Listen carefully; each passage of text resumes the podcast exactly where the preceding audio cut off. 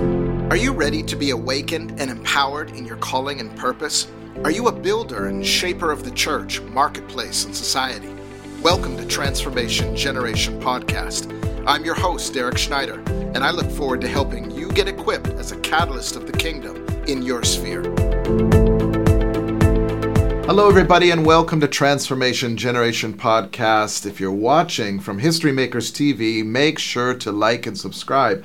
Also, subscribe to our podcast wherever you listen to podcasts. Now, we've been going through our series Apostolic Solutions, and I debated whether to get into the concept called apostolic engineering. I thought maybe at first glance, it can throw people off, but every time they dive into what apostolic engineering really is, they're totally amazed and think it's the thing the church needs in this hour. So I'd encourage you to go back and watch or listen to previous episodes to get caught up on what system building is, apostolic engineering, how to reach and break numerical barriers for the kingdom of God. Now, along the lines of apostolic engineering and building systems that get the job done. I want to talk to you today about once they get saved, how to get them to stay. Once they get saved, how to get them to stay. Now, that sounds a little bit like uh, I'm talking about business or something like that. But in actual fact, let me just ask the, the real question. Just shake off those religious bands for a moment. but have you ever wondered why, oftentimes, what's, what's normal, at least in the North American church, if there is a call for salvation given in our churches, it's usually a couple minute message at the end of a sermon, at the end of a service that a, an unchurched person or new believer barely understood what was going on. And uh, the altar call is given for salvation. And oftentimes you'll see people respond, and many times it's genuine. The Holy Spirit is tugging on their hearts, or the pastor has done a good job in letting them know that if they were to die today, they would spend eternity lost forever. Uh, that there's a response, and people put their hand up or come to the front to receive salvation. But generally, and th- th- this might shock you, because if you've ever wondered why they don't come back, we're going to touch on that today. But, but generally, there's a, a 10% retention rate for those who actually uh, not only come back to church, but remain in the faith. This is staggering. And it should raise some questions. And I used to be amazed. I would see even in our former church several hundred people respond at a drama or an event or post sermon. Uh, and and the re- the retainment was so low, the amount that actually came back. In fact, most people left saying, "Good, I got my get out of hell card, and now I go on with my life." They just have little to no idea uh, what they really committed to and what it means when you fit it into a couple minutes at the end of a sermon. And part of that has to do with, you know, you say, "Well, there just needs to be better follow up." But in actual fact, from the moment that new convert leaves the, the church doors, the devil is working overtime to pursue them and snatch the seed that was sown in their hearts. This is just a reality. That person who wept at the altar at the front there oftentimes goes home and they run into family immediately that say, What in the world were you doing? You joined a cult, or that, that ex boyfriend phones and says, Let's hit the club, or I want to get back together with you, or, you know, the devil is working when church leadership is not. and uh, don't hashtag that, but the devil is pursuing them, and then we hope that they're going to come back next Sunday. We kind of wave goodbye and we'll see you next Sunday or make sure you join our new Christians class and they just the reality they is they just don't get it. Now, am I eradicating that process of a quick salvation call at the end of a message? No, I actually got saved that way uh, at 6 years old. It does reap a harvest, but but very minimal retainment and I wonder if there's a way to change that. And I want to introduce something that we have done that has proven measurable, quantifiable uh, uh, results. Okay? So, um, part of the reason that, and, and maybe much of the reason, that the person who responds to a quick message of hell and heaven, or they respond and come to the front and there's a genuine tugging on their heart by the moving of the Holy Spirit, one of the fundamental reasons they don't stay is because they haven't had a thorough enough or true enough uh, genuine revelation of sin, the cross, the Lord Jesus Christ. They just haven't. Uh, again, I'm not saying that you can't lead someone to Christ in a short amount of time, but they just most of the time have not heard the gospel. This is the reality. They heard something at the end of a message. And remember, if we're talking about the really unchurched, or people who do not know Christ, who do not have the Holy Spirit, and they walk into especially charismatic churches, what you find is they only know there's they're, they're in the midst of a crowd that is worshiping. Hands are being lifted. Uh, many times, if they're tongue talkers, they're speaking in another tongue. And this, this unchurched person has no idea what's going on. We're singing about the blood, and then there's usually a sermon that would be over their heads because they just haven't been discipled. Uh, all of these things are roadblocks to the truly unchurched, unreached from giving their lives to Christ and moving into a discipleship system because there's so many hurdles to overcome when they come into our churches. So, what used to be the perceived answer was the seeker sensitive movement, where you just dole down your service to the lowest common denominator, the most basic of frou frou and fluff. And, and this was supposedly to reach the world. And now we've come through that era. We discovered that didn't work, and people really want the power of God. But what you have to understand is without a revelation of the Lord Jesus Christ, someone cannot be saved. They cannot be kept. And Jesus alluded to being fishers of men, which is quite graphic when you think about how you hook a fish or catch a fish in a net and the nets need, need to be mended and fixed up properly so that when you've caught fish, you don't lose the fish. Jesus believed in using the right bait and the right nets. So, for anybody watching right now that's saying, this is just, you know, harsh language and where's the love and and listen, this is Jesus, and there is a method by which you can catch and retain and the whole point of this is to disciple people, to bring them out of an eternity lost, separated from God, and into eternal life. This is a big deal. Let me give you a scripture that will open up for you the very reason why so many that respond to church calls uh, are not retained and do not remain. Matthew chapter 16, I'll begin reading at verse 13 says when Jesus came into the region of Caesarea Philippi, he asked his disciples, saying, Who do men say that I, the Son of Man, am? So they said, Some say John the Baptist, some Elijah, and others Jeremiah, or one of the prophets. So, so Jesus poses a question basically of what's the word on the street about me? What are what's the news? What's the information about me? And we see that the information out there in the street is essentially some say you're this, some say you're that, clearly not having had a revelation of who the Son of Man is. But then it goes on to say Jesus is asking this important question because he's testing the waters for revelation versus information. Can you see where I'm going? There's the information realm that's given about Jesus Christ. Then there's the revelation realm, and only by one of those can you be saved. He said to them, But who do you say that I am? Who do you say that I am? Simon Peter answered and said, You are the Christ, the Son of the living God.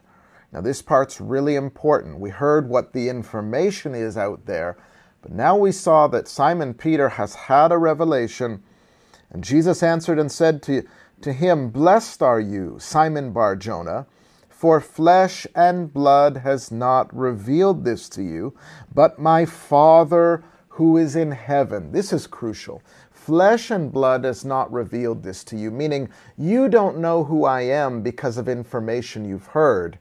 You know this because the Father who is in heaven has given you a revelation of who Jesus Christ is. In the same way, no one person on this planet can be saved by information. And so, if we package the message of the gospel, and if we preach to people, and our churches are these little lecture halls where people come and get information about God, but they're never confronted and impacted by a revelation of God, then they cannot be saved. And if they cannot be saved, then there's nothing remaining to bring them back. And you can throw enough pizza parties and, and serve ice cream and, and put on a, a an event or something, and, and that will not be enough to keep them. It's only by a revelation of the Lord Jesus Christ that hooks and holds and anchors a person. And so, what we've done in our our very well packaged North American churches is we're, we're good at conveying information. We convey information on the website. We convey information through podcasts. We convey information in a Sunday service. And all of it is packaged nicely to make the machine work. But the question is are people having an encounter with the Lord Jesus Christ that does more than give them information? Have they had a revelation of the Lord Jesus Christ? And even beyond that, we could say, have they had any uh, are we even preaching revelation or are we just giving lectures that have scripture attached to them or motivational messages? I don't have a chip on my shoulder, but I'm going somewhere with this. Peter had a revelation of who Jesus was, and it's only by that that he was kept. Even when he was disloyal, he returned and became one of the greatest apostles, leading so many to the Lord. In fact, in verse 18, Jesus says to him, And I also say to you that you are Peter, and upon this rock I will build my church. You are Peter, Petros, you are small rock, and, and upon this rock I will build my church, and the gates of hell shall not prevail against it. Essentially, what Jesus was saying is, Peter, you've had a revelation. Upon this rock I will build my church. What rock is Jesus talking to there when he addresses Peter, knowing who the Christ is? Uh, Jesus is saying, This rock is a revelation. When you build on revelation, the house can stand. Have we heard that before? When Jesus talked about those who build on my word, the house will stand, even when the winds and the waves buffet it, versus the one who built on sand. I consider information to be sort of like sand. Depending on what current storm is blowing through your nation or your city or the economy uh, or your life, the house is not always able to stand because it's built purely on information. That could look like building your house on a man or a woman building your Christian life on a church or a denomination or an institution. Listen, by now we, we've seen how churches rise and fall, no matter how good looking they are. But a revelation keeps one forever. And so Jesus says, Peter, that's what the people say about me, but who do you say that I am? Ah, you know who I am. Upon this revelation I can build. God can only build in our lives through revelation. Just see Selah that for a moment.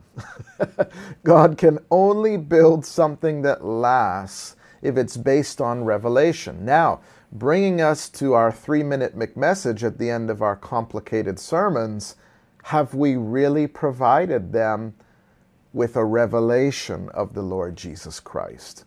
And maybe that's why they weren't able to build their Christian life and go beyond just getting a get out of hell free card. Maybe that's because they didn't have a genuine revelation. Maybe that's why we only retain a few and, and, and we haven't been good at the discipleship process. Well, when I discovered that the problem had to do with the lack of genuine revelation of who the Lord Jesus Christ is in our services, I decided that I'm going to stop giving a three minute quick message at the end uh, of salvation. Now, sometimes I have. Sometimes I've felt led of the Holy Spirit, and the message was uh, was good for that, and and and I I felt the need to do it in the moment. But in general, what we ended up creating was an opportunity for people to have a revelation of Jesus Christ beyond the three minute moment.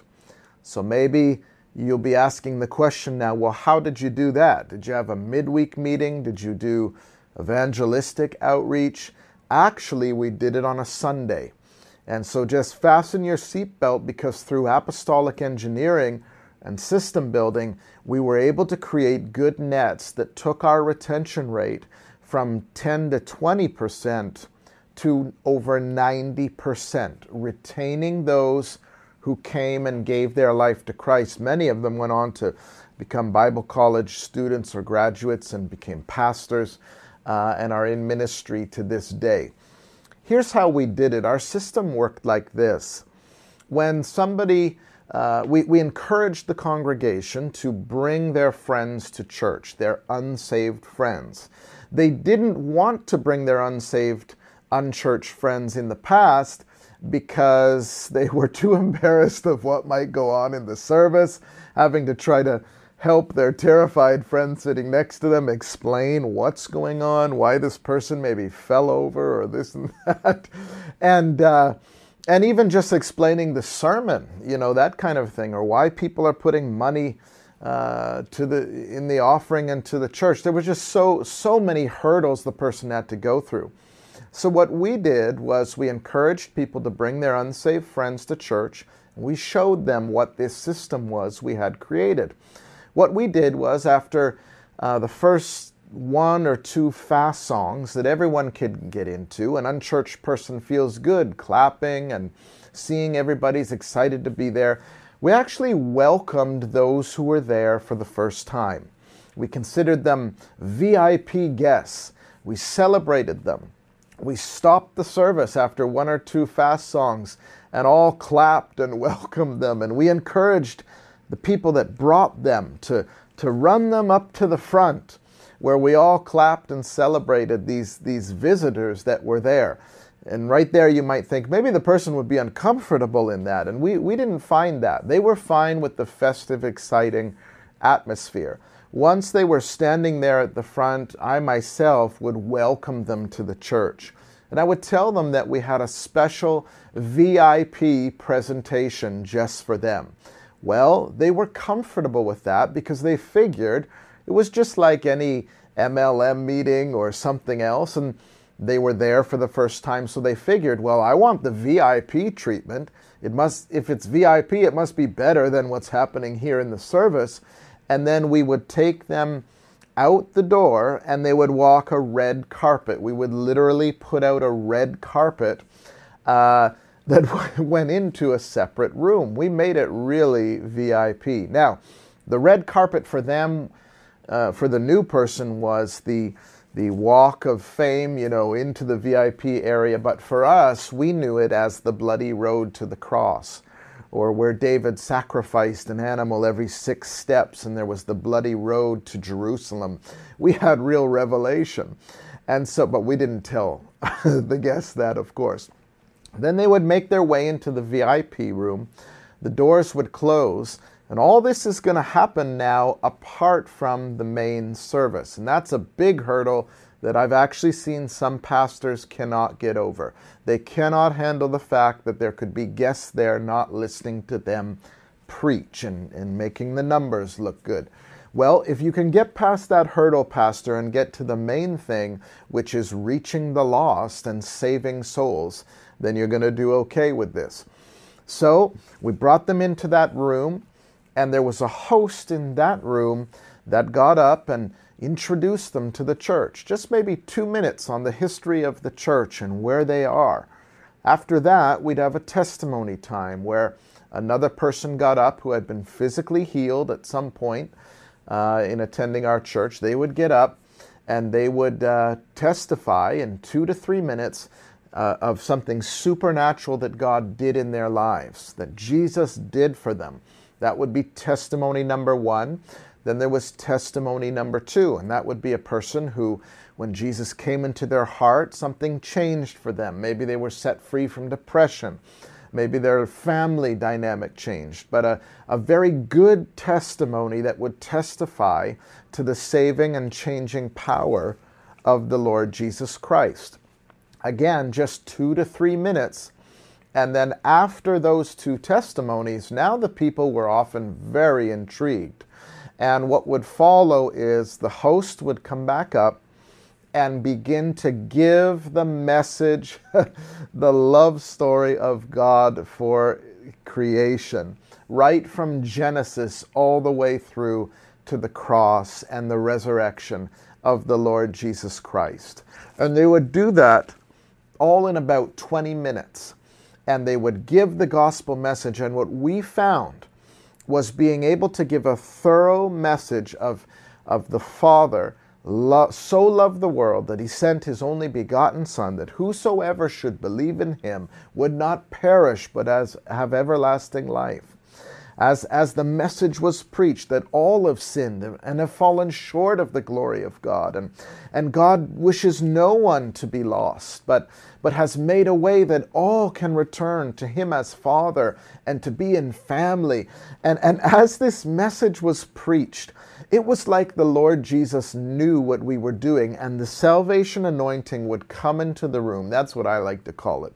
The salvation anointing would come into the room, and there wasn't a dry eye in the place. Even our leaders would be weeping every time this, this presentation would go on. The guests knew it as a VIP presentation, but we called it the meeting with Jesus after the gospel was presented, we still didn't give the call for salvation, but we would move into a video montage of the bridge master who had to sacrifice his son to save the whole train. And, and following that was a short video montage of, of the crucifixion scenes from the Passion of the Christ with worship music playing. These were nets that were meant to kept, uh, uh, to, to save and to keep the fish.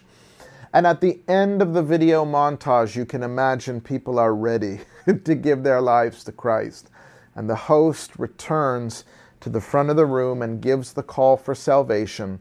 And without any exaggeration, I think almost everyone who ever went into that meeting with Jesus who did not know the Lord, who was unchurched, all of them would give their lives to Christ. Even our leaders would be so deeply moved. We would often hear them say, It doesn't matter how many times I'm in the meeting with Jesus, I am crying every time. And these people, these guests, they would also weep, but they, were, they would give their life to Christ. And then from there, the system isn't over yet. Once they've prayed that prayer of salvation, we have some of our leaders in the room come and have them fill out a connection card so we can contact them. Then there'd be some refreshments in the room and chit chat. Maybe we'd pray for people's needs or to see them filled with the Holy Spirit. And, then they'd be released from that room. The next phase in the system is absolutely crucial. We call it the first 48. You might have heard of that, that TV show, The First 48, or the the rule that police live by, where if you don't have evidence or latch on to the criminal within the first 48 hours, your chances of ever catching them greatly lessen. Uh, you, you, it just is very significant after 48 hours. So, what we did was within 48 hours, that person who gave their life to Christ receives a phone call from the host why is it important the host calls? It's because they have connected with the host in the room. They recognize the host. They appreciated listening to the host. They shook hands maybe with the host. So they get a call from the host, and the host invites them to connect with the discipleship process, Christianity 101 or Discipleship 101, whatever it's called uh, for you and they would get the call, and the call was even scripted in such a way where the, um, the host would say, Listen, can I put you down for next week for our Discipleship 101? This gives the sense that to the guest that, wow, they're really keeping track of me. They care about me. They're, they're putting my name down on a list for a discipleship process. The host may even say, and, and we did this as well, can I meet you at the door? Can I arrange a ride for you if you can't come? Well, almost always the, the guest felt loved, felt cared for, especially if it's done in, in a genuinely loving way. Then, within 48 hours after that phone call, they would actually receive a second phone call from the pastor. I would personally phone them and they think, wow, the, the big guy that was on the big stage in the, in the main event, uh, he phoned me and they would feel really cared for. And I would say to them, Did you get a call from our host? Are we, are we going to see you at Discipleship uh, 101? And they'd be very excited about having received that call. This really increased our chances of the person coming back and entering into our system of discipleship. And what would take place once they entered into discipleship is a X amount a week process where they were cared for discipled, and then from there they would enter another system which either had to do with home groups or cell groups, and also by then they're integrated into the service, and now they have some understanding in the main service of what in the world is going on. When we implemented this, and I haven't given all the details here, but we've helped a number of churches to implement this process and the results are astonishing and consistent everywhere. So, what takes place is once they are contacted and, and connected into the system, we would see the retention rate go from 20% to over 90%. People would remain. Why? They've had a very thorough revelation of Jesus Christ they, uh, they understand what they've done, they understand the significance of it, and it gives a chance for the Holy Spirit to really work in their, in their lives. The one hurdle I found when trying to introduce this system, this engineering to certain churches, was the pastor would really struggle with the sacred cow of having to listen to him or her speak having to have them sitting in the service, be seen sitting in the service, and all of that kind of thing. They didn't even like that some of their leaders might be in another room doing something during their moment. Listen, Pastor, I want to encourage you to get back to the main thing and to avoid the futility and vanity of trying to build your own kingdom or build the machine that really, even though you might not admit it, really revolves around numbers sitting there staring at you on a Sunday or uh, financial increase or filling up the building. I want to encourage you, Pastor, to be able to lay down that sacred cow and see the benefit of winning a soul and seeing them kept seeing them discipled and going through process. This was the heart of Jesus. It's really not about how many people you can get in a building, but it's how many disciples you can make and how much of the kingdom you can bring to the world. Church membership doesn't guarantee kingdom membership. And so we can have all of those things clicking and we've got the machine going and we feel like we're doing something significant. But one day you'll be judged by heaven's standards. One day you'll be judged by the kingdom's standards. And oftentimes, when I've talked to pastors, I've had the privilege of traveling the world in different demographics, different churches and streams. Oftentimes, some of the older pastors in the game will say to me, I, I built a large, church, a large church. I've brought in big name speakers. We have the conferences. We do this. We come and sit and we go. And he would say, he or she would say to me, There must be more than this. I don't know why I'm dissatisfied. I want to encourage you, Pastor, to be willing to break any box, to be willing to break away from the mold that you're used to in order to make the main thing the main thing and have the heart of God and a revelation of Jesus Christ impacting people, and that you would lead many sons to glory. At History Makers Church, we're open to being contacted so we can help you implement a system like this and do apostolic engineering to not only have the right bait going out there, but the right nets to save and to keep these valuable souls. We'll see you next time on Transformation Generation Podcast. God bless. Coming up next week, there did come a time, though, when the voice stopped. And I was afraid that maybe I wasn't seeking him enough, or I had sinned, or I had grieved him, only to find out because he spoke. He answered my question. I said, Why? Why am I not having these nightly visitations? And he answered this way He said, I've taught you to hear my voice at night. Now you're going to begin to hear me during the day.